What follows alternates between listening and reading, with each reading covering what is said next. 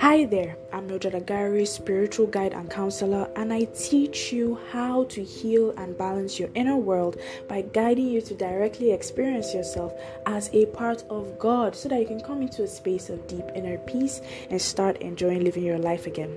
Tune in to the Clarity Workshop every single day to catch amazing transformational sessions designed to help you remember your true nature as a little piece of source energy so that you can clear, calm, and heal your inner space for good. Now, with that being said, I want to say thank you for being here and welcome to today's episode.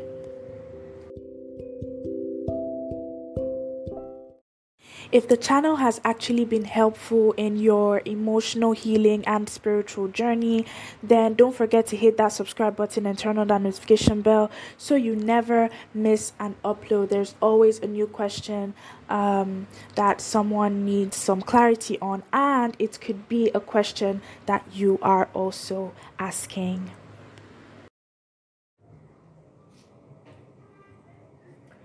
Today's question is from Rebecca and it reads I stay with my mother in law and my family together. Some days she behaves normal and other days weird. She wouldn't speak much to me, only answer some things that I asked her. When she behaves strangely, I go crazy trying to find out the cause. I might make up stories where I try to dig for the reasons. One day I asked her if something bothers her. She misunderstood my intentions and argued with me for asking such a question to my mother in law. And after that, I have never asked reasons for her mood swings.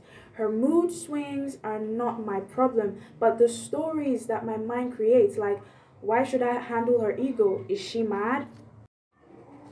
What did I do wrong now? This is a crazy woman. Can you suggest how I can handle her attitude? Thanks.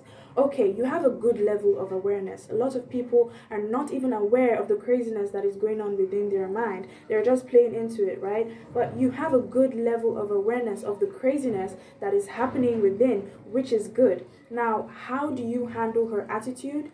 You don't. When dealing with another person, if you cannot change the situation and it seems like you have tried talking to her, because that's the first thing that I would suggest, try to have a conversation with this person, try to understand or see their own point of view but if you have done that and you get pushed back instead, it's now time to start protecting your energy. Worry more about your energy than this other person's energy, okay? So, pretty much, you said your mind creates stories like, why should you handle her ego? Is she mad? etc. Thank God you said it's your mind. Now, what you can do to handle your own attitude. You must remember this person, she's on her own journey, she's a separate individual, an independent part of source energy. Let God do whatever He's doing with her over there right now. But with you, your own energy and your peace of mind, recognize what your mind is doing and then don't play into it. It's really that simple and one dimensional.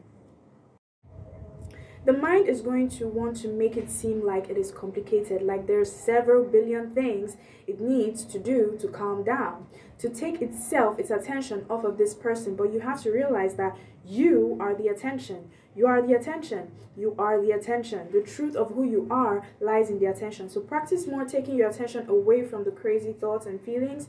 They are objects, they are manifestations of our mental emotional world. It's really that simple. It's really that simple. It's not complicated. It's not. And every single pull you feel into that complication, that's the mind. It's very sneaky, or it can appear to be very sneaky. That's why you, as awareness, as pure consciousness, has a constant need to be yourself. It's like training a muscle to be yourself. To be yourself as awareness of all things in mental, emotional, and physical realm. Take your attention off the physical person and take your attention into what the source within you is trying to tell you or show you about who you really are beyond what you feel and what you think. Every situation in our lives, no matter what form it might take, no matter how complicated, it's all pointing to the same thing your conscious evolution, you see. So, Rebecca, I hope that was helpful to you. Okay, and I think that would be it for today's episode. I hope you enjoyed and I hope it was valuable to you. Do not forget you can follow me on Facebook at Mildred Agary, my Facebook page at Mildred Agary for us to stay in touch. And you can also book a private session, a private chaos to calm healing session with me via my Facebook page. All right, until my next upload, remember you are loved, you are supported, and take care.